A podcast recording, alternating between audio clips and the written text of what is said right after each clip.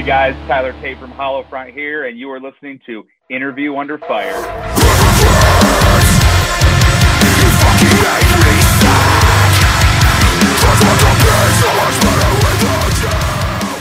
All right, everyone. I'm going to welcome you all back to a new edition of Interview Under Fire. This is your host, Sunny, here, as always.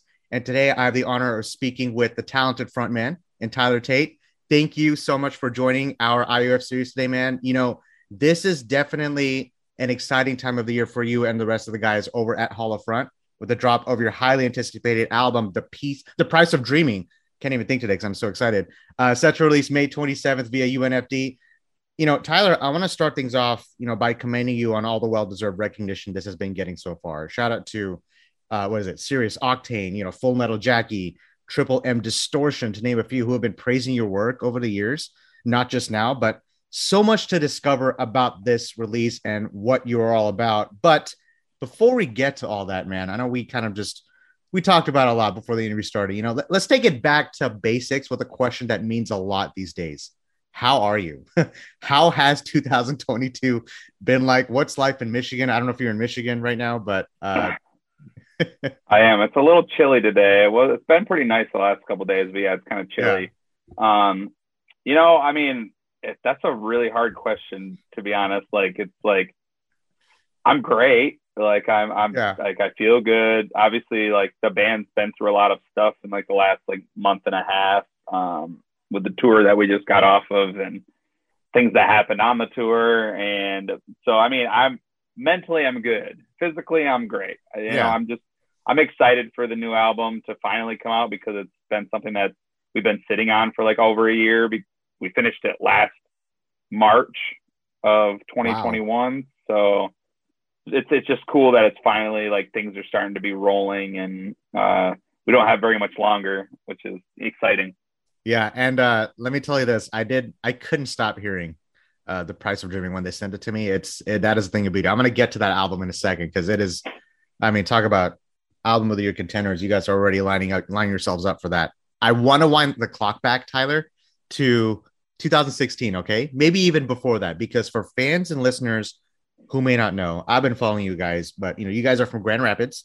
If you could just briefly you know, talk about that defining moment in your life that led to the inception of Hall of Hollowfront with you, Dakota, Lee, Devin, and Brandon, and what it is today. I mean, you guys have been on quite the journey, bro. How did you five come together in the end and realize that this is what you wanted to do with your life?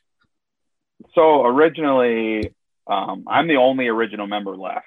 Like all the other band members have come in Man. over the years. Um, Lee, I guess Lee is technically the newest member newest, I say newest, but he was really there from the beginning. He was just yeah. producing and helping us write.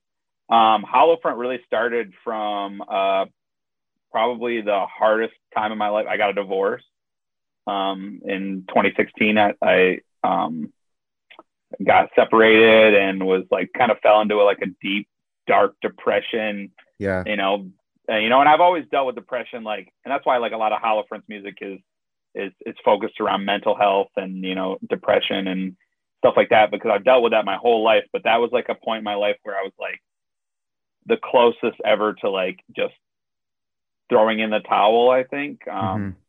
was just dark, and I just was drinking a lot and doing whatever doing whatever I could to kind of numb that pain and everything but music. I wasn't doing music at the time, and I kind of was just floating through my newly single life, uh, single father, and but like dealing with those demons and uh, the old guitar player Jordan, he's like the, original guitar player, right? Um, he hit me up and was like start a band, you know, because I was on Facebook and I was like I need a hobby. I'm so like you know, every other week I had my kids and then I'd have a week of basically just coming home and drinking myself until I went to sleep, you know, it was just like wasn't being like good to myself. Um, I was I was punishing myself for things that really weren't my fault.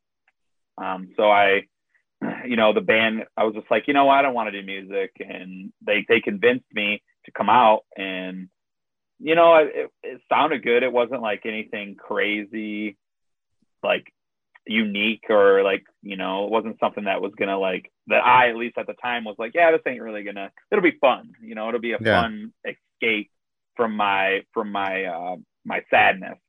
So that's kind of like how the band started and and how the lyrics came to be like Homewrecker. If anybody listens to Homewrecker, that's literally an entire EP about my ex-wife. Um, and you know, we're it. cool now. We're cool now. Like I actually live with them, with her.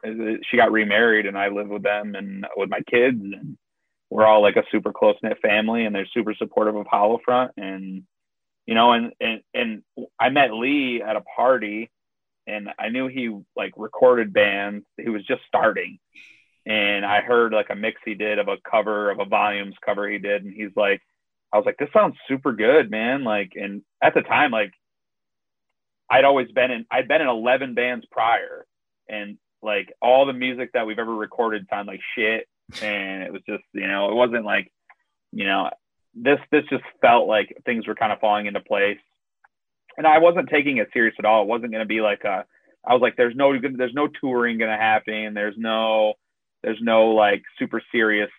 We're just gonna have fun with it. We're gonna play local shows and, but things kind of went obviously the opposite way. Yeah.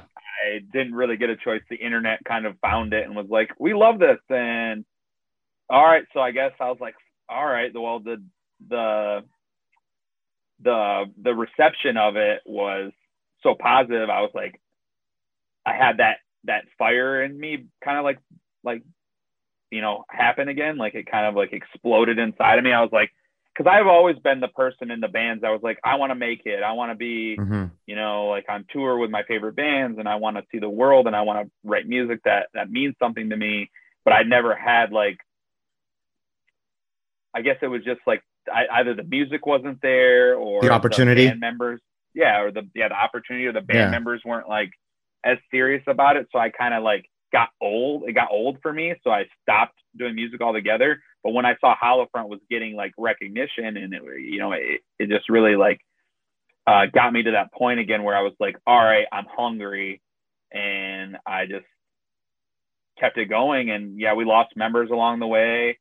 You know, about two years in to the band is kind of when Dakota joined. Mm-hmm. Um, and Brandon joined not too long after that. And then like another six, seven months, we got Devin and then Lee has always been there. Lee and me, we've been writing Hollowfront from the beginning.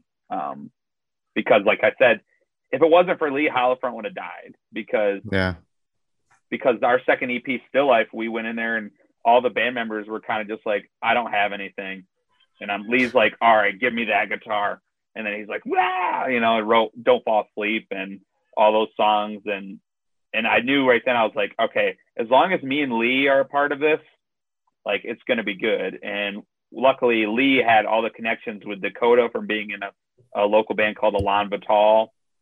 He knew he knew Dakota, and we were lucky enough to to uh, you know steal him. You know, not steal him from that band because he still does that stuff.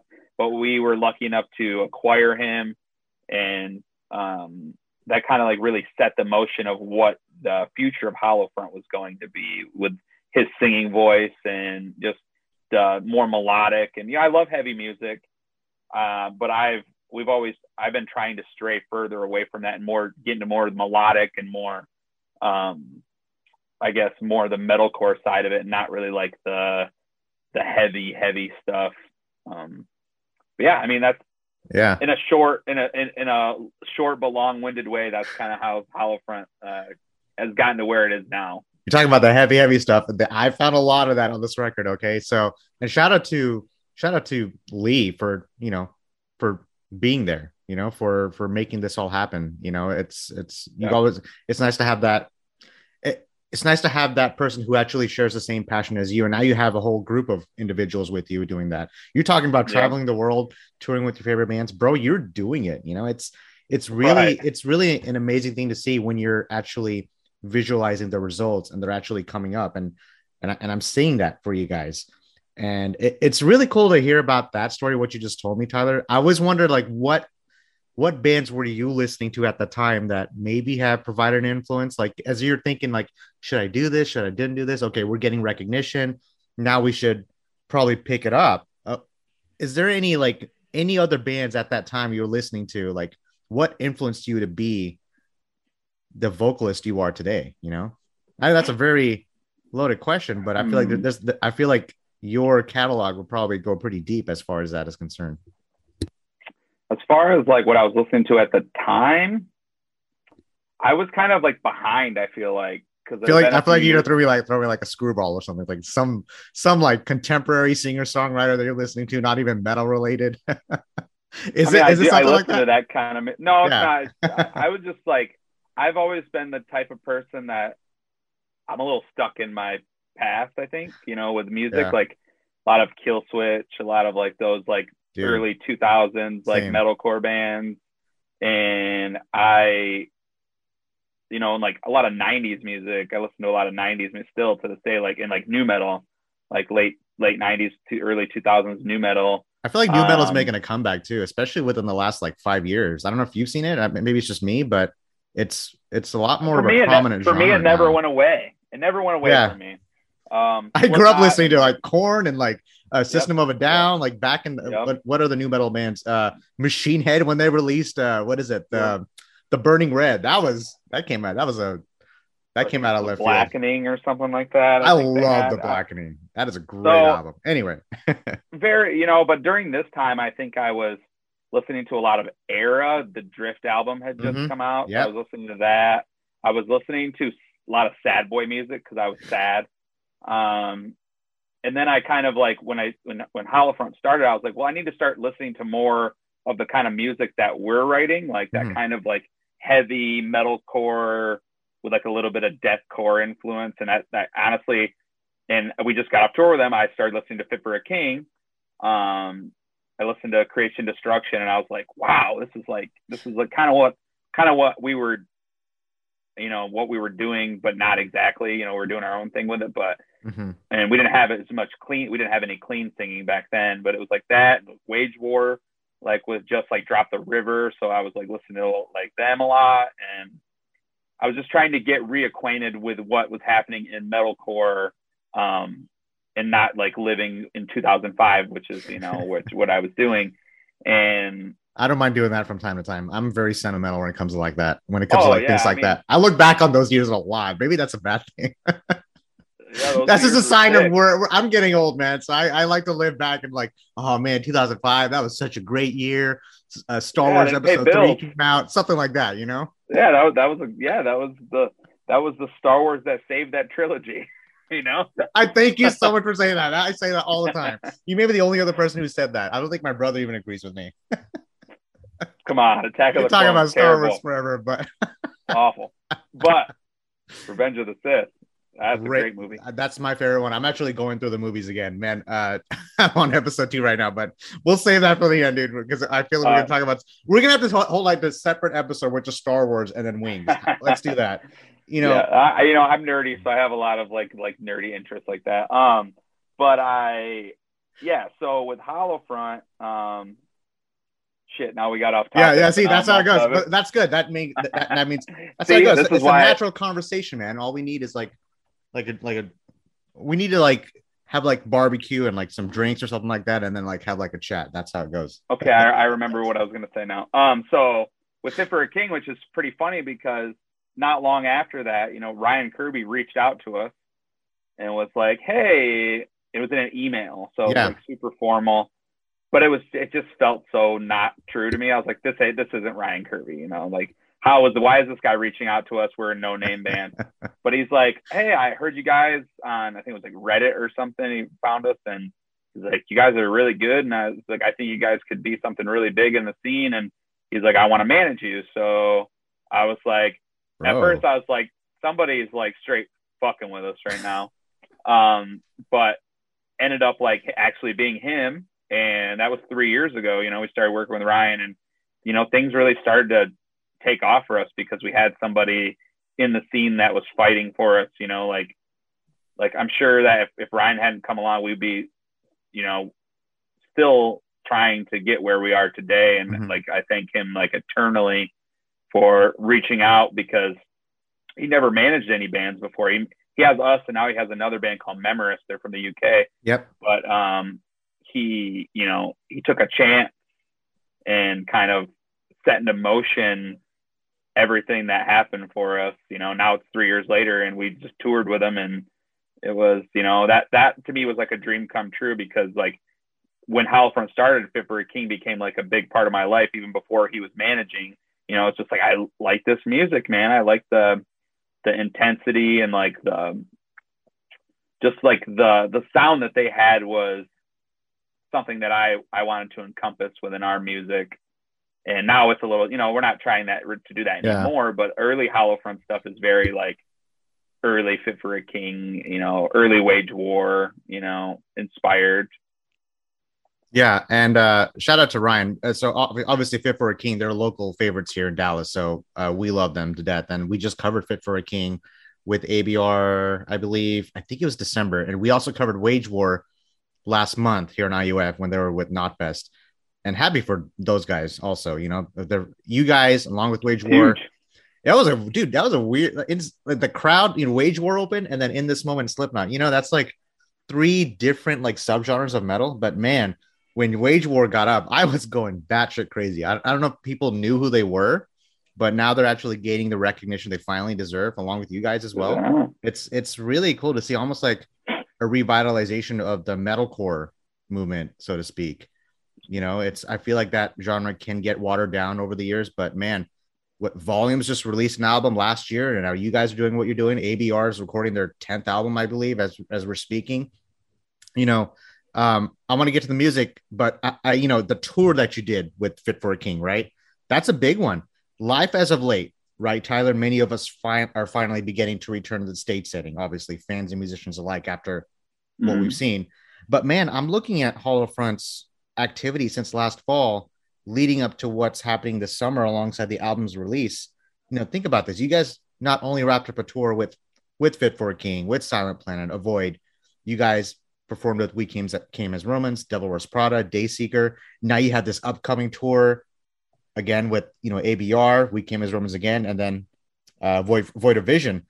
You know, tell me what you feel when you see something like this unfold for a band like Hollowfront. You know, from where you were two years ago, where we all were two years ago, yeah, to where you aren't where you are now. Would you say you have a newfound, I don't know, like a newfound appreciation of the live concert experience now as opposed to where it was two years ago? I mean, definitely. You know, life has changed for us in the blink. It, you know, even though it was two years, it felt like a blink of an eye. Somehow you we know, aged two like, years.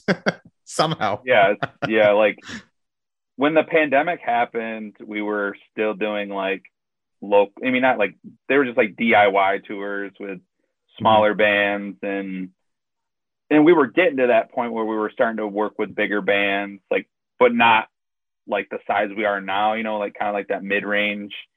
And we were start we were gonna start doing tours that were were crazy to us at the time, but like the the pandemic came in and killed mm-hmm. every tour that we had. And luckily we had another album, you know, we had Loose Threads, which we were sitting on.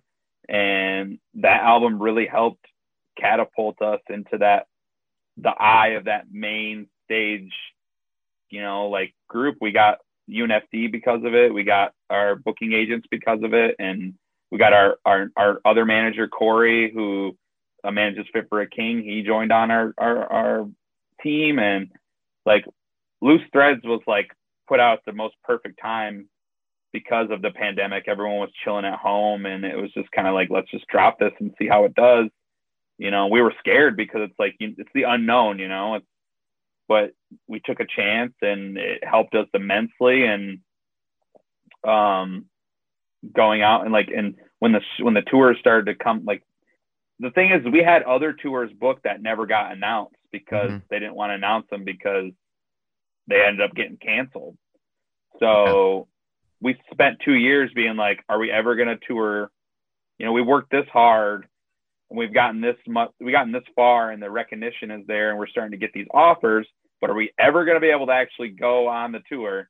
And then we did we came as romans and it was very surreal and also weird because of all the covid restrictions like we couldn't talk to fans we couldn't um like going go to, to, the merch table going to like each other's buses or anything like that kind of like yep couldn't do that, bubble like, right yeah, you're not really allowed to hang out with the other bands, like passing, you know, in passing. And sometimes me and us and Dayseeker shared a green room when it was big enough. But for the most part, we were the opening band, so we didn't get a green room if it was too small. So we were stuck in our bus, and you know, and mm-hmm. it was just a strange way to get introduced to that line of touring. So even with Fit for a King, like it's been, you know, it was like six months after uh, Devil Wears Prada and We Came as Romans, and like things have already started to calm down more. So it's getting, starting to feel like yeah how it used to feel, and it's it's just it's very exciting because I'm I'm excited to tour when there's like no no worry of COVID and just like being able to just go out and because like yeah. being able to go to the merch table and like meet fans and like all that shit is why we do this. It's not just because we like playing for a full room of people. We want to make connections and, you know, show people that we're just normal people and that we're not like egotistical or big headed and we're not like trying to, you know, during the We Came as Romans, it sucked because there were people like, we want to meet. And I'm like, we absolutely can't. Like, we can say hi from like a distance. yeah, yeah, like ten, like you know, six feet with masks on and stuff. And you know, it, at, towards the end of the tour, they started to get a little more lax because the tour is almost over and they're, yeah. you know, they, they've accomplished what they've come to accomplish. This is the last day of the tour. Let's all go crazy because they're going to send oh, us we, home anyway.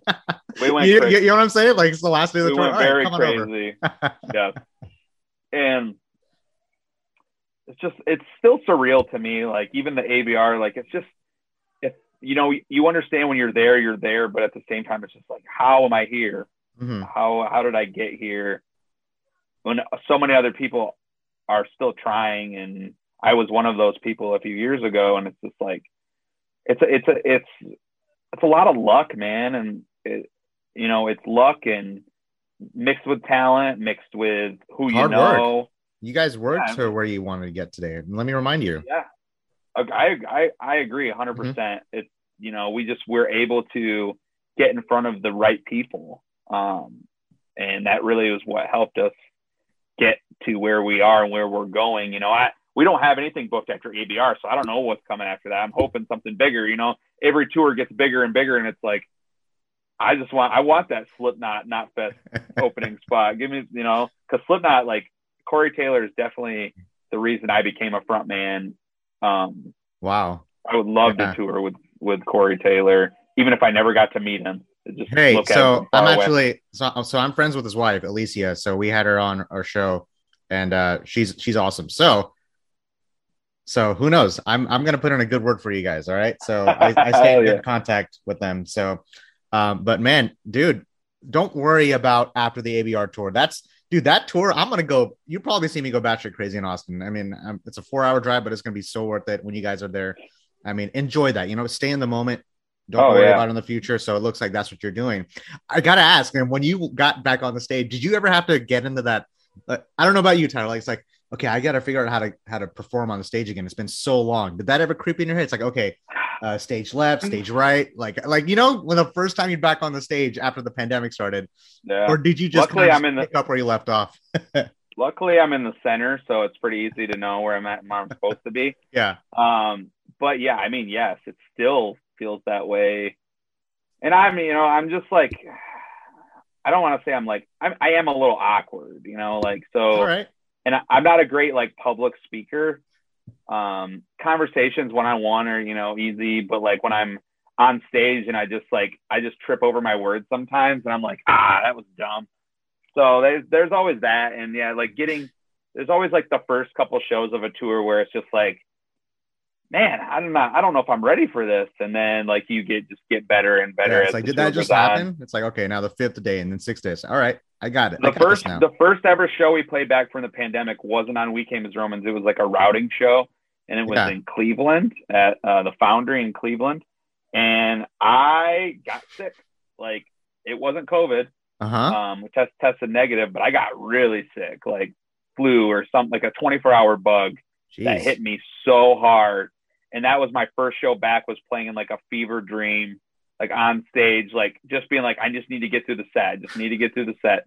And it was terrible. Like i just like and then they asked for an encore because we were headlining and i'm like no no no encore. I was like i'm literally gonna barf. And then as soon as we were done, I went outside and puked. You know, it was just like, and then you know, like I was like, man, I hope I, you know, I was scared because I was like, I have COVID just because I the, every every Yeah. every illness. from yeah, that's on you can't even you cough know? in public now without you know without people looking. Right. All right, it's, it's luckily, it's I. I was it wasn't COVID. I was fine the next day and like tested negative and all that. But that was that was going into We Came as Romans, and I'm like, Yeah. did I did I literally just kill this tour for us from from being sick? Like it was it was so much stress and every little sniffle, every little cough was like, fuck, are we are we gonna be kicked off the tour?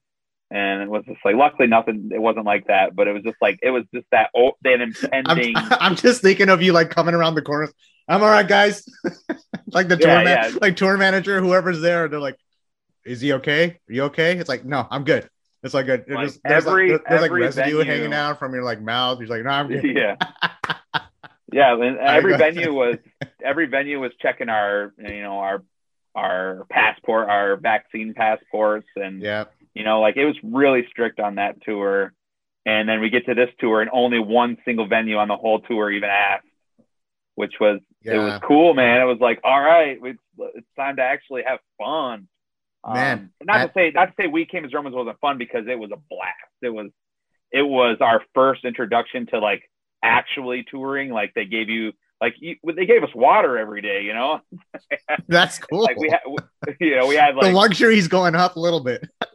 yeah yeah i mean on that tour we definitely had luxury they were giving us like fruit trays because we had a rider you know Yeah, yeah, yeah. and they you know and like it was like there was like catering at some places and i'm like i'm like holy shit like this is like the life um played my first house of blues which was amazing um you know a lot of things on that tour were it was surreal and it felt like like it was weird because of Mhm. the covid stuff but it was like such a good introduction into the touring um spectrum you know and then we, we got you know fit for a king and like it just was even better you know even though like i feel like you know i don't know how much you've heard but we got into a terrible bus accident on that tour um No, like, this is. Holy shit! Yeah, Yeah, this that- is news to me. yeah, we had like a GoFundMe, and our merch guy got like severely injured, and he had to be sent home on a plane. It was a week into the tour, Oh my and god! I'm just Uh, this Yeah, was the yeah. this was the Silent Planet for a King tour. yeah, just happened. Yeah, this just happened. So, so when I say like the tour was awesome, it was awesome, Mhm. but it was like so trying mentally and Do you still have everything. the? Uh, sorry, uh, I was gonna ask if you still have the GoFundMe up. If you Uh, want to plug that in. Okay, okay. No, we we we've we reached our goal, and we you know we're not Okay. greedy. We're not trying to you know uh, yeah. everybody okay? Uh, yeah, our, our merch guy Davey, and he has to have surgery. Um, Oh, he's having surgery Okay. on Monday. hmm Um, but yeah, his so his so what happened was is we got like T-boned, um, by like a, I guess like a gravel truck, like a dump truck, Man. hmm and it was in Portland or not. It wasn't in Portland, Oregon, but Oregon, but we were on our way to Portland, Oregon. We were like three hours away, and yeah, it just I came out of nowhere, and you know it, it it was it was a big thing, and it almost like, you know, I was like, well, we're done, you know, like the tour's over, um, but we were very fortunate to have like a good support system that like you know that that kept us on the tour because if we could have gave up and thrown in the towel. And in the moment right after it happened it was like that's all that it looked like it was going to happen you know it was it was scary you know because Yeah. it was like we worked so hard. And and like not even like five days before that i had a kidney stone and i had to miss the show in lubbock. I had uh luckily benny from avoid jumped up and kind of like did my parts you know as much as he could. And like it was just like that begin that first week of that tour was just like we're cursed like what did we we we like I took a piss on an ancient Indian burial ground somewhere out on the on the side of the road or something and didn't even know it or you know we somebody got some like voodoo dolls of us and are like poking at us Hey, I'm right there with you. off W- somebody. bo- In a way, both of us got hit with vehicles. You get what I'm saying? In the Yeah, like yeah, six yeah, months, yeah. holy shit! yeah exactly And we're still like- here talking about what we love doing. yeah That's you know that, that's what makes it amazing. Yeah you know and, and once we you know we missed two shows um you know, which sucked because nobody likes missing shows on a tour because a you're letting down fans that have been waiting to see you. That's our first time over there, like in the Pacific Northwest region. Yeah. And we had to miss Portland and we had to miss uh, Boise, Idaho. And luckily, we're playing both of those places on the tour with ABR, mm-hmm. so we'll be able to make up for that. Um, but we got a new van, um, and then we played Spokane on. You know, we played the rest of the tour, and and honestly, at the end of it, it was like we did it. You know, it's like it, it would have been really easy for us to be like, let's just go home, cut our losses, and we we stuck through it, and we you know finished the tour, which felt really good at the end to be like, we can say we did that. You yeah. know, it's it, it, re- it really shows dedication to your craft. What's your merch guy's name, by the way, Tyler? His name's Davian. Um, he yeah. the hardest working dude I've ever worked with on tour. He's such a good guy, and I feel like awful that he was the one that like hmm. you know because if the if the bus would have got totaled and nobody would have got hurt, it would have been a hundred times better. But it was just like seeing your friend like he was really hurt, like and you know we had he had to be rushed to the hospital in the ambulance, and it was just like it felt like a nightmare. And then once we got him back, we once we got him back from the hospital, we had to trek our way in a U-Haul dragging our trailer, you know, another 300 miles or so, and it was just like, oh man, just the the morale was so low those those couple days, you know. Yeah. And I have kids, you know, we you know I have kids, so I was just like ter- terrified that you know like is what I'm doing worth like maybe dying, you know? And you know that that's just the nor that's I think that's a normal thought to have right after something like that happens. I was you know? thinking I was thinking this I was thinking the same thing, dude. It's, but like a week it, later, I'm like, all yeah. right, because we had to do our, we ended up having to do our own merch the rest of the tour, yeah. and I honestly think that was good for us to just because before we'd we'd been so used to the way we did it on We Came as Romans, where it was like the merch guy was at the table and we weren't at the table, you know, and mm-hmm. Think that you lose a certain amount of connectivity with your fans when you're not, you know, making appearances at the merch table and signing things and and I, I once once he left and we were doing it ourselves, I was like, I loved it. You know? Almost like a blessing in disguise that allowed you to. You yeah, know. I think. A, yeah, I mean, I you know, I think uh, you know what anything that you can take positivity from, like whatever positive message you can get out of something, is a blessing in disguise. You know, mm-hmm. because we could have went that whole tour with nothing happening to us, and would have been you know, um, it would have been just another tour. And I think that that the accident really was like made us decide if we really wanted to do this or not, in which we did. You know, it wasn't like you know, it was all fun and games until that happened. And then it's like, this is real life. You know, look what happened to Ghost Inside. And I was and just like, thinking about that too. Yeah.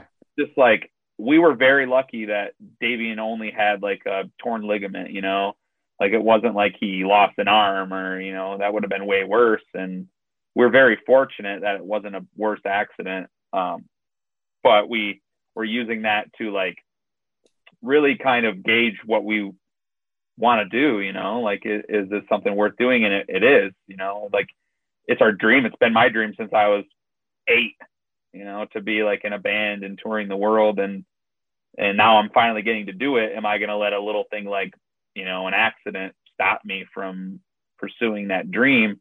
And the answer is no. Like i'm you know we got back on the road and yeah every little bump and little swerve was like oh shit you know? But yeah like, you have to like you have to yeah you're now like uh, almost like PTSD. You have to like look back, like look around. It's like, okay, are we yeah. okay? All right. You're it's like, all right, now we can start laughing. Yeah. You're um, hyper aware of every pothole. You're hyper aware of every little like little jerk. You're that's why I drive like grandpa on the highway. you're hyper aware of somebody who takes a, a, curve a little too fast. You're like, all right, yep, slow down, yep, buddy. Yep. That's exactly how it happens. I totally understand now. Anytime I'm walking now, I got to make sure I'm not I don't want to get run over again because I don't think I can. I'm a small dude, Tyler, so I'm not gonna survive another one. I promise. Um, yeah, yeah, you you survived the one. You don't want to tempt. I survived the truck. Both of us survived. So shout out to us, man. Shout out to your merch guy, Davian. All, much love to him. Full recovery. Hopefully, we get to meet him sometime in the future. Um, we're we're hoping he can. We're hoping he can do the ABR, but you know, and I, you know, yeah, I don't want to force anything right now yeah, I don't want to him to go out and hurt himself more. I want to make sure he's good. So he might he might not make it to ABR, but he'll be with us in the future for sure. Because yeah, I tell you that that when I tell you like there's I've worked with people before, and he's like one of the best, and I I think he you know, he could do more than just merch. He's that smart. It's just right now he's doing merch. You know, he could tech, he could do yeah. sound if he put his mind to it. He's a smart guy, and I'm just glad he's okay because that could have made the situation so much worse.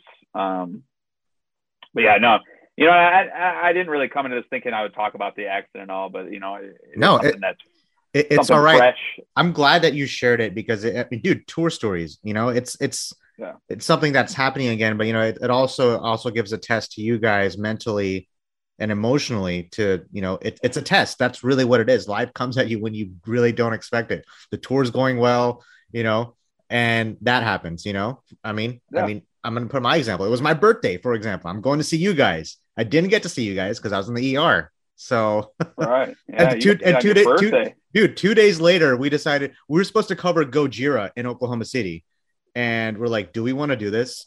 We're like in our in our rooms, like we're just like laying down, like shouldn't move, like because we're so sore from the accident the next day. Yeah. We're like, you know what? Fuck it, let's do it. We got up the next morning and we drove four hours to Oklahoma City to cover Gojira, one of my favorite bands, and it was yeah, it it really tests you. Like, should we keep doing what we're doing? You know, when you have yeah. traumatic experiences like that, it is traumatic. It really hits you. It's good. It sticks yeah, with you for the rest you, of your life. You know, mortality is fragile Mm-hmm. You know, so it's like it like, wasn't our time, like, man. Yeah, it's our time, and you know, the, the the show that we played at Spokane was the first show after the accident. And that's the first time I've ever cried on stage. Like it was just, wow. it was beautiful, but also just like overwhelming. Like the because everyone knew, everyone at that show knew about the accident, and they were just very supportive. And it just really like blew my mind. Like yeah.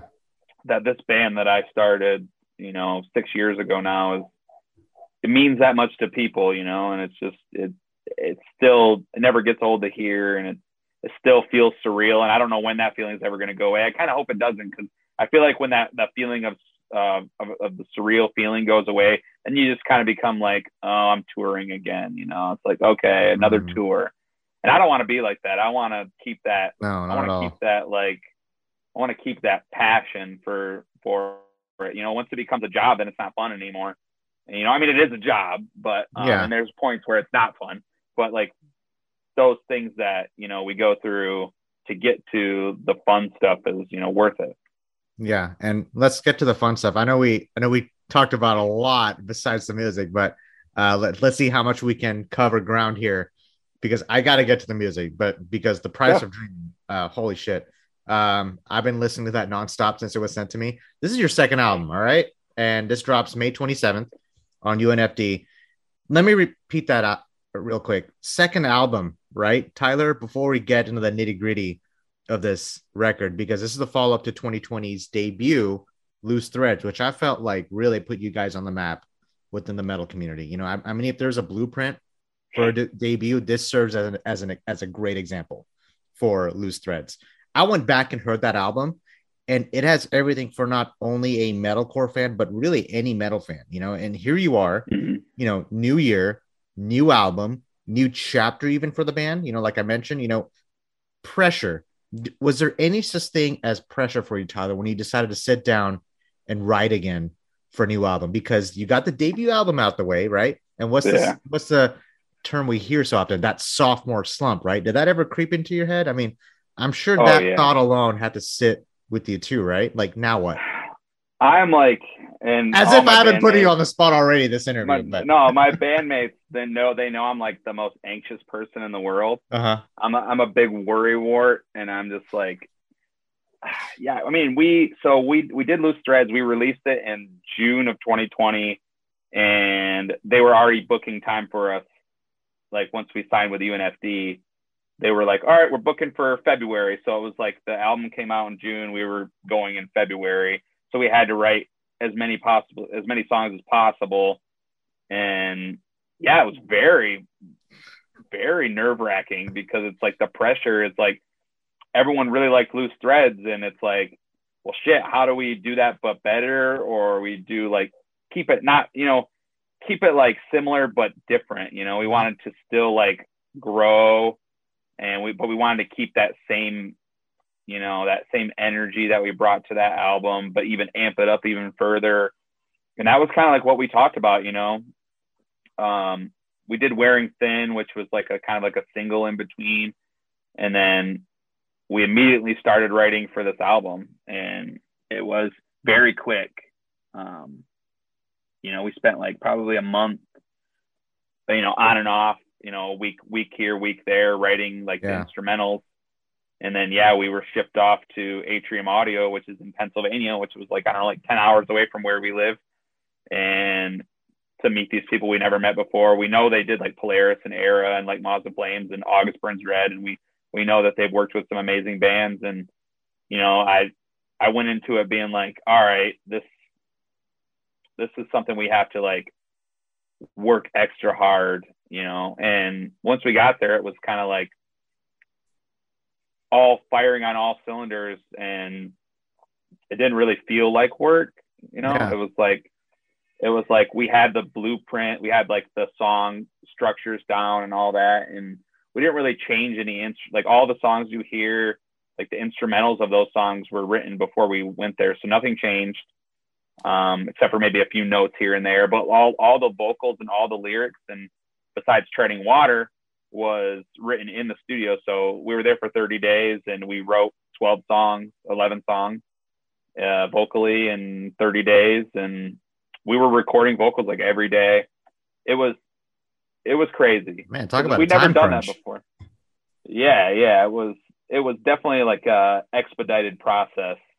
Um, and it was just it was just it was a lot different than what we'd done before because we had like schedule like it was like you know nine in the morning to six at night and um but then after that we would just be like eat dinner write lyrics and you know hang out and but when we were recording loose threads me and me and lee and we'd stay up till like fuck. I, we started writing Ghosted at like 7 a.m. one day. It was just like we were been up all night and we just started writing Ghosted. That that's usually when the magic happens, I think. and it, it, you know, it was just like it was so so different, but so so wanted. I think we wanted that like that we wanted it to feel different, and I think that's what helped the album feel different.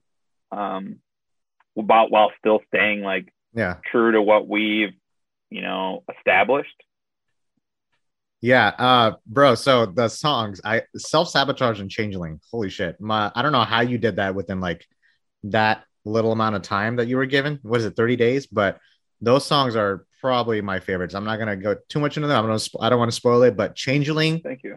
that was a record. I that was an uh, song i kept going back and listening to it over and over and over. And it was just it was always something new I found within these songs. I also felt like this album showed a different side to Hollowfront that fans may not see coming. It's it's the same Hollowfront, but with a new version of it. You know, I think you kind of explained it earlier, but I, I think you hope I hope you know that you one up yourselves here, Tyler. You did reach you. that goal. you talking about how are we gonna one up loose threads? You did that and then some. All right.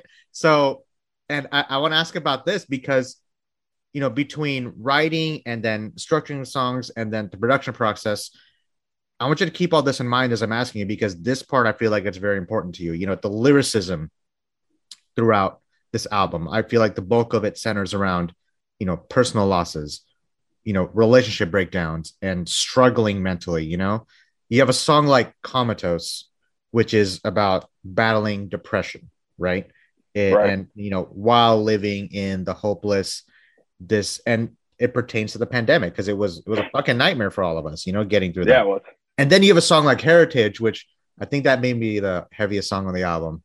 Um, but it's yeah. always it's between Heritage and Changeling. Those two songs I feel like complement each other perfectly because it's one after the other. Uh, and I love the message of this song, Heritage. And I, I don't know who said it in that in the band. I think it was you. If anyone claims their heritage allows for hate to thrive and violence against a targeted group of people to be inconsequential, then this song is for them. Like, I'm like, Man, that was that is actually Dakota. I will say, I, okay. I've Yeah. I've let I've let the you know, and I I I will preface by saying I'm a white male. I have I I acknowledge I have a privilege that you know, Hmm. like Dakota or even possibly yourself doesn't have. I I I try not to speak. I I have my opinion, Hmm. but I've let Dakota kind of take the reign with with that just because sometimes it's not my place to even if I agree with the message that heritage is is putting out there because I I came up with the concept of the song during the Black Lives Matter riots and Yeah. seeing the people like you you you know Black Lives Matter and then All Lives Matter but but really those same people that are waving All Lives Matter flags are waving Confederate flags and they're waving whatever other kind of the, the, the flags that you see and you should as a human being being like that's that flag means something that's not good you know like whether it's the nazi flag or the confederate flag Mhm. but there's these people that we're like well it's our heritage and it's like yeah but your heritage stood for keeping people enslaved uh mass genocide like like things that things that just aren't acceptable in the world today and you're like oh yeah but the but the duke boys had it on their their car and that, Oh that, that God. that's the, that's what makes it that's what makes it okay and you know and I, and I was just Yeah. I was just so sick of seeing that. And uh, when I brought that idea I was like that that song honestly was on the chopping the cutting the cutting room floor just because I was like do we want to like because we've always been a band that's about like your mental health and and about like you know overcoming depression and you know but that song to me is imagine imagine being an African American that you know you spend your whole life being you know you're you living in the South or you're living in a in mm-hmm. a in a racist area and you spend your whole life being afraid or you know Yeah. just every interaction you have with a police officer you're scared because you see all over the news you know uh, African Americans getting murdered you know. In Grand Rapids there was just a huge thing that just happened with uh, an unarmed man getting shot in the back of the head uh, by a police officer while he was on the ground. And like that we're we're we're days away from a riot happening in this city because it's just like people are sick of this shit. Like we're sick of we're sick of these you know no one being held accountable. Mhm. and when you say your heritage is more important than that it's just it's not you know? Those statues from the civil war aren't they're just statues man. They're, they're there's nothing about them that brings um positive change to the world. They just remind us of the darkness that we had you know in the past. And i i think that for me heritage was a song that was important but i was also very scared because i i don't like controversy but it was a song i felt needed to be written. And when i talked to dakota about it he's like absolutely. Like if he wouldn't have been Yeah. on board with it i would have been like you're right. I will we'll we'll do something else with it. But he you know we went to the protests and we went to you know we we were we were on the side of black lives matter and and it was just the hatred that was we were seeing from the other side just because we were wanted people to be held accountable for their actions was just it, it was sick man it was a sickening feeling Yeah, it, it's bigger than just what's on the surface, right? Like, just be a human being. You know, it. They're they're Yeah. classifying themselves into one subject, and it's like, yeah, and they're sticking by it. That's what Mhm. infuriates you. That's what infuriates me. And and hey, you talking about you were kind of scared when putting that song on the record, right? Listen to what I just said. Why did I bring that song up to you? Think about it because because Yeah. it struck with someone like me. Fuck your Right. heritage. I mean, that message, like, I felt like there's some really emotional songs on this album, Tyler, but heritage stuck with me the most. Like, and and you guys placed it towards the end of the end of the album, and that kind of just like, oh shit, I'm ready for more now, you know, because that was a fucking Right. heavy song. The way it was delivered, um, I think that's gonna. I can't wait to hear it live.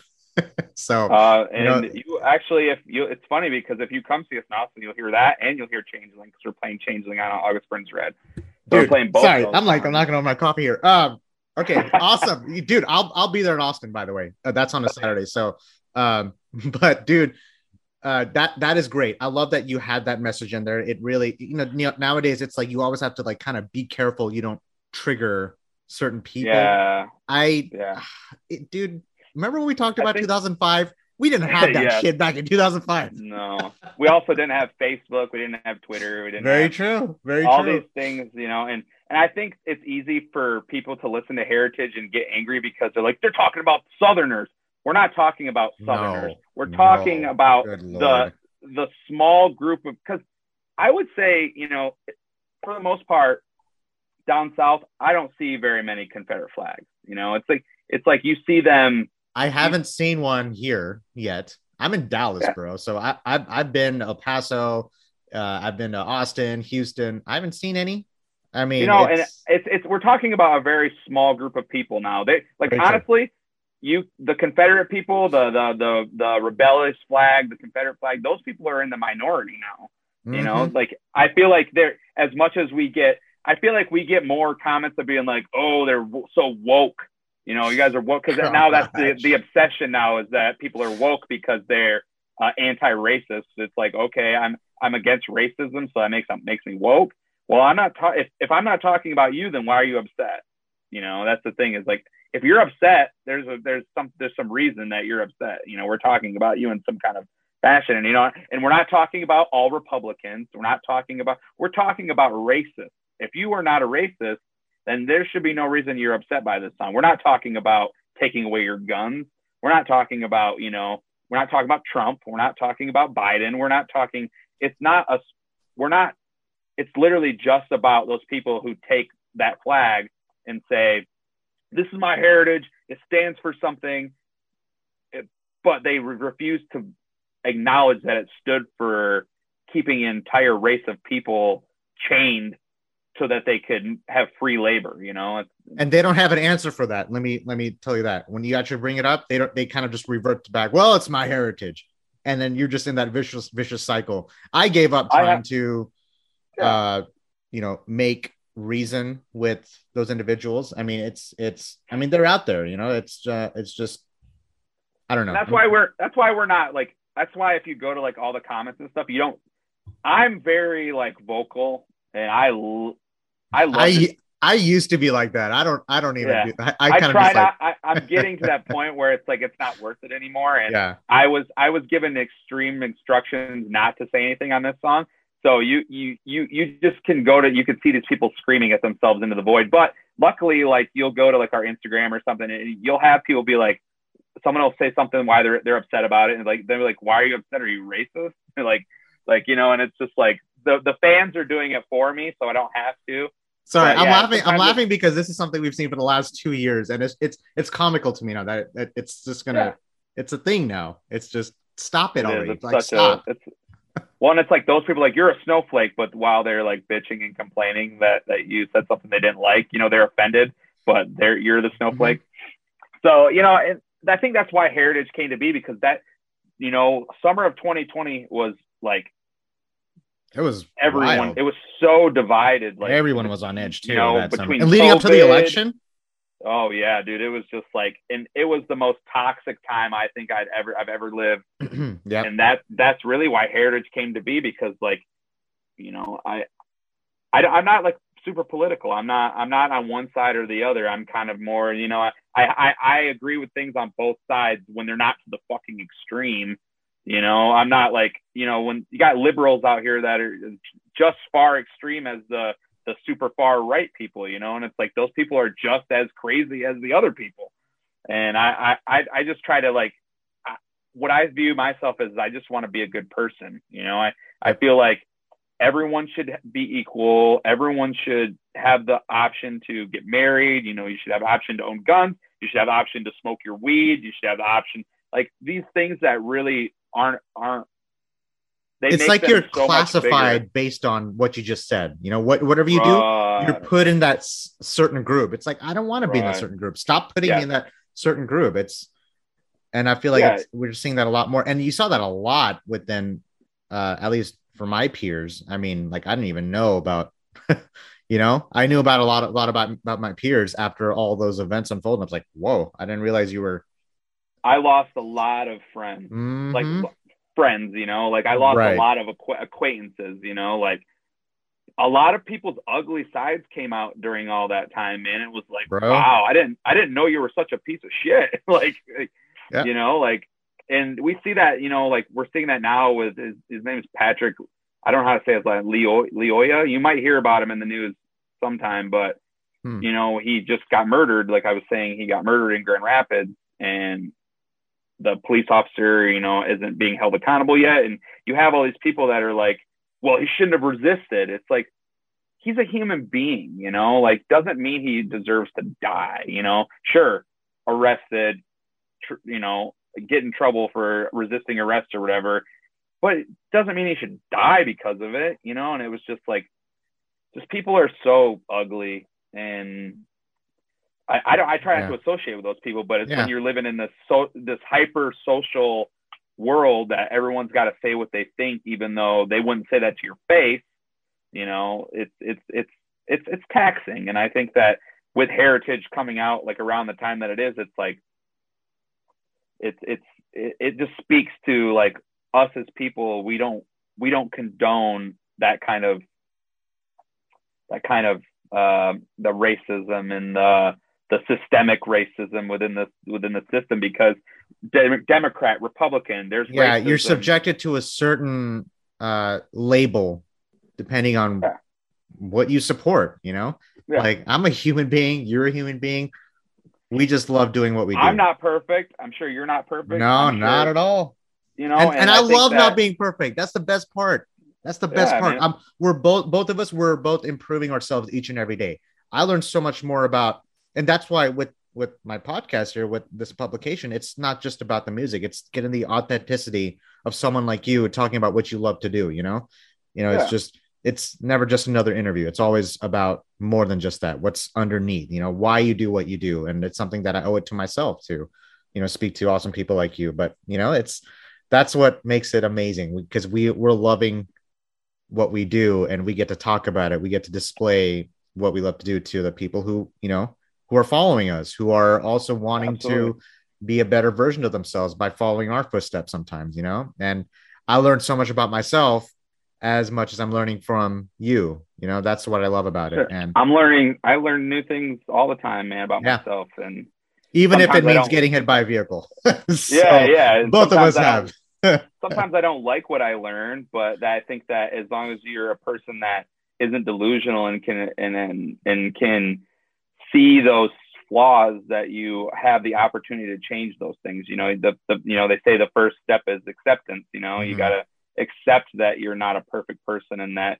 you know you just strive to be better you know it's not going to happen overnight you know but you have i have an entire lifetime to like figure out my flaws and fix them. And as long as i'm willing to change you know you got to be willing to change. And that's that's what changeling's about you know it's like i was gonna that quote is- that i was gonna quote uh it's time to take a stand i was gonna quote that yeah, song It that song, and you know, and I don't mind talking about it a little bit because I think that it's a good plug for the song. That song is about changing. You know, like Mhm. like even if it's hard, even if it hurts, like you have to, or you're going to be stuck. You know, in the quicksand of life. You know, slowly, slowly succumbing to your flaws. You know, because if you don't, if you don't see that there needs to be change, then you won't change, and then you're just you know, it's a vicious Yeah. cycle over and over and over. And I've been there, you know, I've been to the, like, I need to change, but then I refuse to take the steps necessary to change. And I think that's why I wrote a song like Changeling because it's like, it's to hold myself accountable. It's like when you read that, those lyrics, it's like, I, I, I want to be a little bit more positive. And, that, and that's probably our most positive song we've written, you know, cause it, it was like, I was at the time, I was just like, I need to do things to change or I'm going to be stuck in the same hole forever. the bridge of that song towards the final act is a thing of beauty. Who wrote that riff, by the way? I, I know that song's not out yet, but who wrote that? uh, that was a wrote beautiful. everything. Okay, that was a beautiful riff. I kept going back to that. And that was a song I kept repeating over and over. Anyway, uh, great song. I know that's not a single yet, but you can make it a single if you want. Um, but but man, Tyler, uh, we've covered a good amount of ground on this awesome interview, bro. Thank you so much for. You know, finally we got to connect after all these years. You know, I mean, yeah, took took took took me long enough to get you on our podcast but you know thank you so much for sharing about who you are about and what Hollowfront is all about you know and you know, from the different experiences and perspectives in your timeline you have taken in, which we have discussed about, you know, performing for as long as you have and the people you have met and worked with during these records, you know, you guys are breaking the doors open here with these two albums, making your presence felt, you know, you know, and the fan reception I've seen, the growing community within your music. I'm excited to see where you guys go from here. You know, this is definitely something that you have a passion for.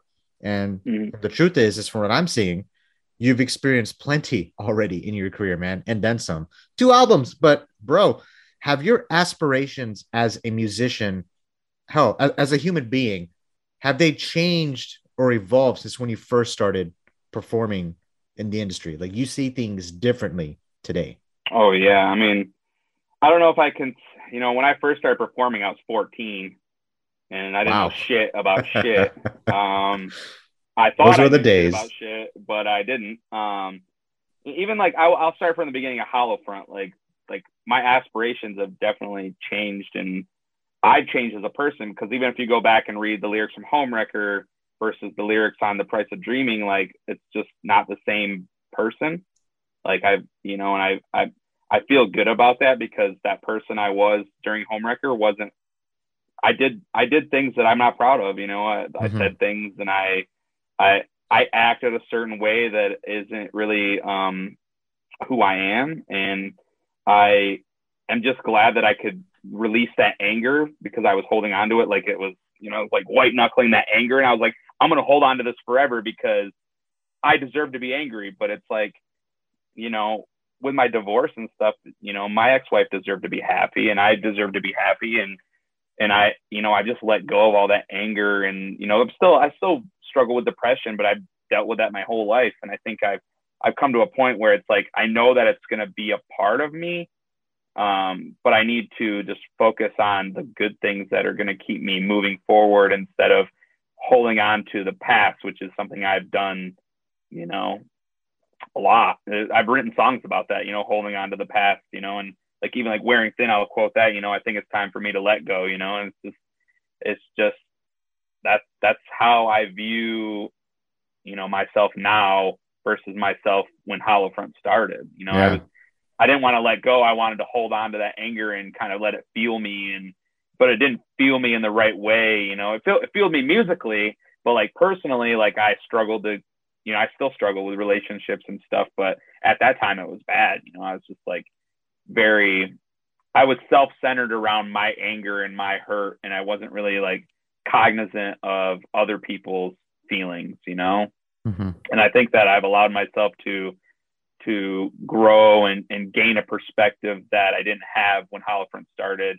And it's helped me in my professional career too, because, you know, you don't want to, you don't want to be that guy that's just like, you know, fuck people and fuck everybody. And, you know, people are beautiful. And even if they're sometimes horrible, you know? Yeah.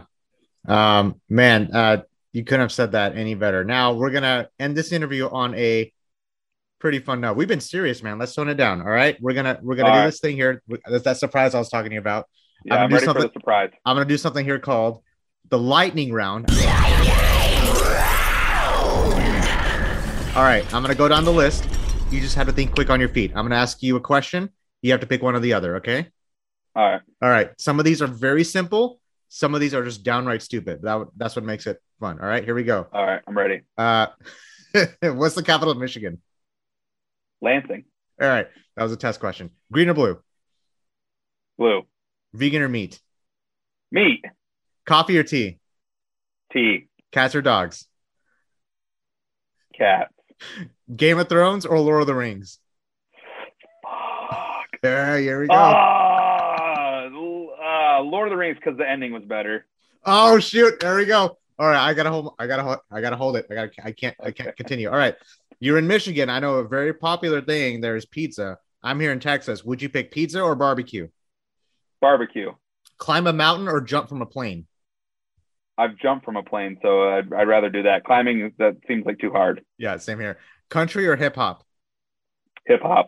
If you were to spend one day in the world of the last video game you played, where would you be and would you survive?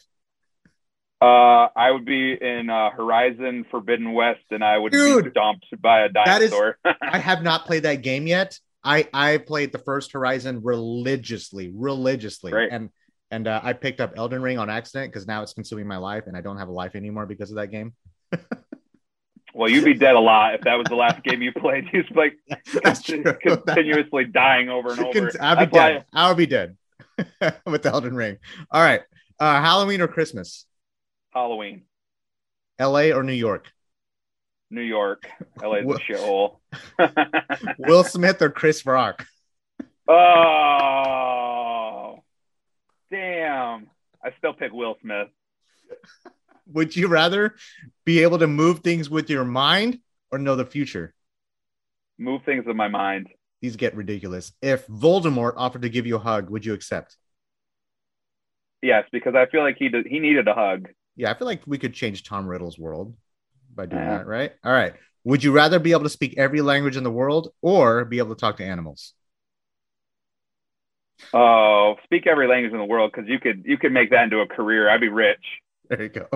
I, I've had people say, well, I already talked to my dogs or cats. So I guess I can speak every language in the world. So, all right, last one. I love this one. There's a time machine in front of you, Tyler. It says the destination is the first concert you've ever attended. Where are you? And what do you remember the most about that day? Oh, oh boy. God. First concert I ever attended was Kid Rock and Dope. And would do you? I was- Whoa! Do you take the trip? Would you take the trip?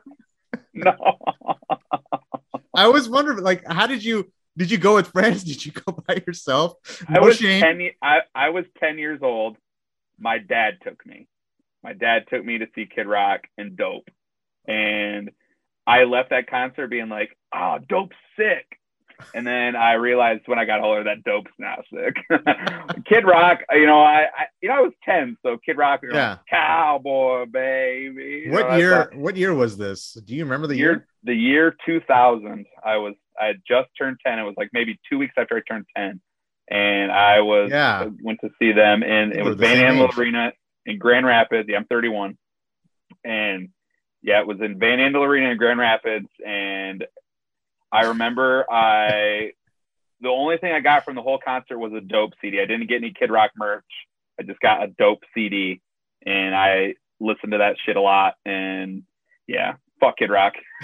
Do you uh do you have like pictures from that day the ticket stuff? Like just i don't know if you're sentimental like me. I, I, like stuff like you that. know, I've I've been very bad at that. probably not that show me and my dad. You know, like I love my dad to death, but he's very Yeah. like emotionally unavailable. I feel like so we've never we don't have many pictures together, and uh-huh. like you would you would think like if I went if I took my kids to a concert, I think I'd have like a bunch of pictures with them. But yeah, me and my dad didn't have any pictures together um, from that, and yeah, I mean, uh, Dope You know, I wish- Rock. yeah, the concert I went to very soon after that was honestly better, but it was like the Nickelodeon like uh it was like a Nickelodeon put on concert, but it had yeah. like like uh LFO and like a lot of like those like like a lot of those really like bottom tier boy bands and stuff. Um I Man, wish those, I could say those were was, the days dude. I mean I wish I could say that that was my first concert, but it wasn't. It was the Kid Let's- Rock and let's let's pretend. I feel like you would take the trip. Like you would go back and like hang out with your younger self. That's another i always get artists like oh well can i go back and like hang out with myself I'm like sure but I would re- just be like- reliving the whole experience that's a whole different thing yeah, I don't. Yeah, Kid Rock uh, can suck a bag of dicks, in my opinion. So, uh, he's No from comment. Detroit too. You know. yeah he is i'm like oh man uh yeah i love that question but uh dude uh so we're out of time here man this has been great i mean i mean i can't wait Thanks, to do this Sonny. I again, dude. appreciate the. Yeah, no, Oh. for real. And hey, uh, you know, I'll just say this, put this out here. Mhm. If you want to come and hang out in Austin or wherever, hit me up. You know, hit me up on Instagram, and I'll we'll get you Yeah. a pass to come chill. And if you want to do the hot wings thing, uh, I would maybe not participate, but I would watch my bandmates participate. I don't know, And, dude. uh, I'm telling you, when you see it there, you probably want to join in. You're the front man, All right. so just All saying. right, well, if- I will think. I will think long and hard over the next three months. put it this way. Okay, we'll stay in touch on the socials, right? But put it this way. You're like me. I, I'm in my 30s, uh, you know, and I don't eat that shit anymore. But let's let's do it for each other. I'll take one dab of Da Bomb. I don't know if you heard of the Da Bomb hot sauce. We use that. That's also terrible. so that's also on Hot Ones. So just a dab of it, and we'll do it after the show. But uh, we'll see. We'll see. Maybe maybe we can even bring I like will, I will keep an I will keep an open mind. Yes, and you're gonna be. Was it? I see it here. July 30th at Emos. Emos. Have you have you seen Emos before? Have you been there? I've never That is- I've never been there. Classic venues of classic venues in Austin. That is where you want to be. Sweet. Um, but man, Last do you have time any? I played Austin, it was Dirty Dog Bar, and it, they they're closed down now. yeah, Emos. killed them. Emos is a very good, solid sized venue. It's it's almost has like House of Blues vibe. Um, the Nice. stage stage is up like it's. I'm a short dude, so it's gonna be like up top when I'm. I'll be snapping you guys doing photography there at that show, but it's a it's Oh, a yeah, really brother. good sized venue. You can I think there's a bar on the right side. It has a very like I said, it's not very House of Blues vibe. That's the venue you want to play at. You're playing at one of the most classic venues on a Saturday night in Austin. It's gonna just gonna Oh, be crazy, nice. man. We need shit to go crazy. But man, do you have any like last words? Just any shout outs, anything like to plug in or mention as far as Hollowfront and the new album before we finish things off here? I don't know, music video coming out soon. I don't know what you can and Oh, we say, just we just released Heritage. and Yep. That's gonna be that's gonna be the last single before the album drops. Uh, you know, it's our it's a controversial song. So if you like controversy, go listen to that one. love it. Uh, it's um, weird thinking yeah, May is next month. I can't believe we're I know, yeah. May 27th, the album comes out. That's really like, that's all I can plug, man. Just go, you can uh, pre order at uh, 2400.net, is what it is. It's Yep. like the UNFD website. shout out And to uh, UNFD Rick- too. You guys are Yeah. with a good label. That's you're you're, you. you're, Yeah, you're, you're in good hands with them. they're awesome. I have a meeting with them in a, in a couple hours. So I'm excited to talk to them. Yeah. Um, yeah, we have we have that. We have like pre-order merch up. You know, with vinyls. If you're a vinyl collector, you know, go ahead and snap snag one of those before they're gone. And yeah, I mean, just follow us at uh, at Hollowfront, or just honestly, the best way to do it, Google. Go to Google, type Hollowfront. We're the only Hollowfront band. It's not 20, 2005 anymore. All right, that's been Yeah, the you can go right there. That's been like the main Ask- subject of the interview. It's not 2005. There's no Ask Jeeves. You just go right to Google and you, Dude, I uh, use that a lot too back in the day. I forgot about that. Oh my god! Now you're talking about Flashback Friday, man. oh Um, yeah, bro. But man, I'll keep you posted once this episode airs. Uh, You can share it with Awesome. all your fans. It's going to be worldwide for everyone to hear and everyone who's listening. This is Tyler Tate from Hollowfront. Do us a favor, buy the price of dreaming because the bands can't do it without your help. It goes a long way when you purchase the record. I still buy records that are like sitting in the corner of my room. Like I'm I'm a hard copy kind of guy. But that drops ya. on May 27th out on UNFD. Uh man, Tyler, thank you again from the bottom of my heart, man. This has been awesome. Uh we it's been over like an hour. I can't believe it's been Oh over an hour, but we're gonna do this again. Maybe the wings interview. I'll keep you posted, man. So stay All safe. right. Yep. All right. Yep, take it easy. Talk to you later, buddy. Bye. Yep. Bye.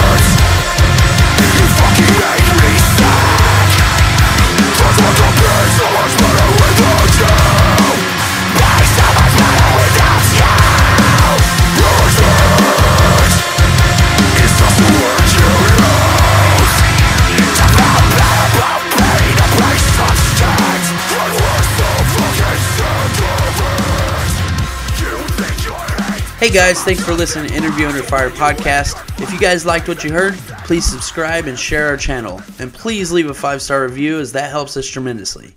If you'd like to check out more, visit www.interviewunderfire.com or our social media channels on Facebook, Instagram, and YouTube.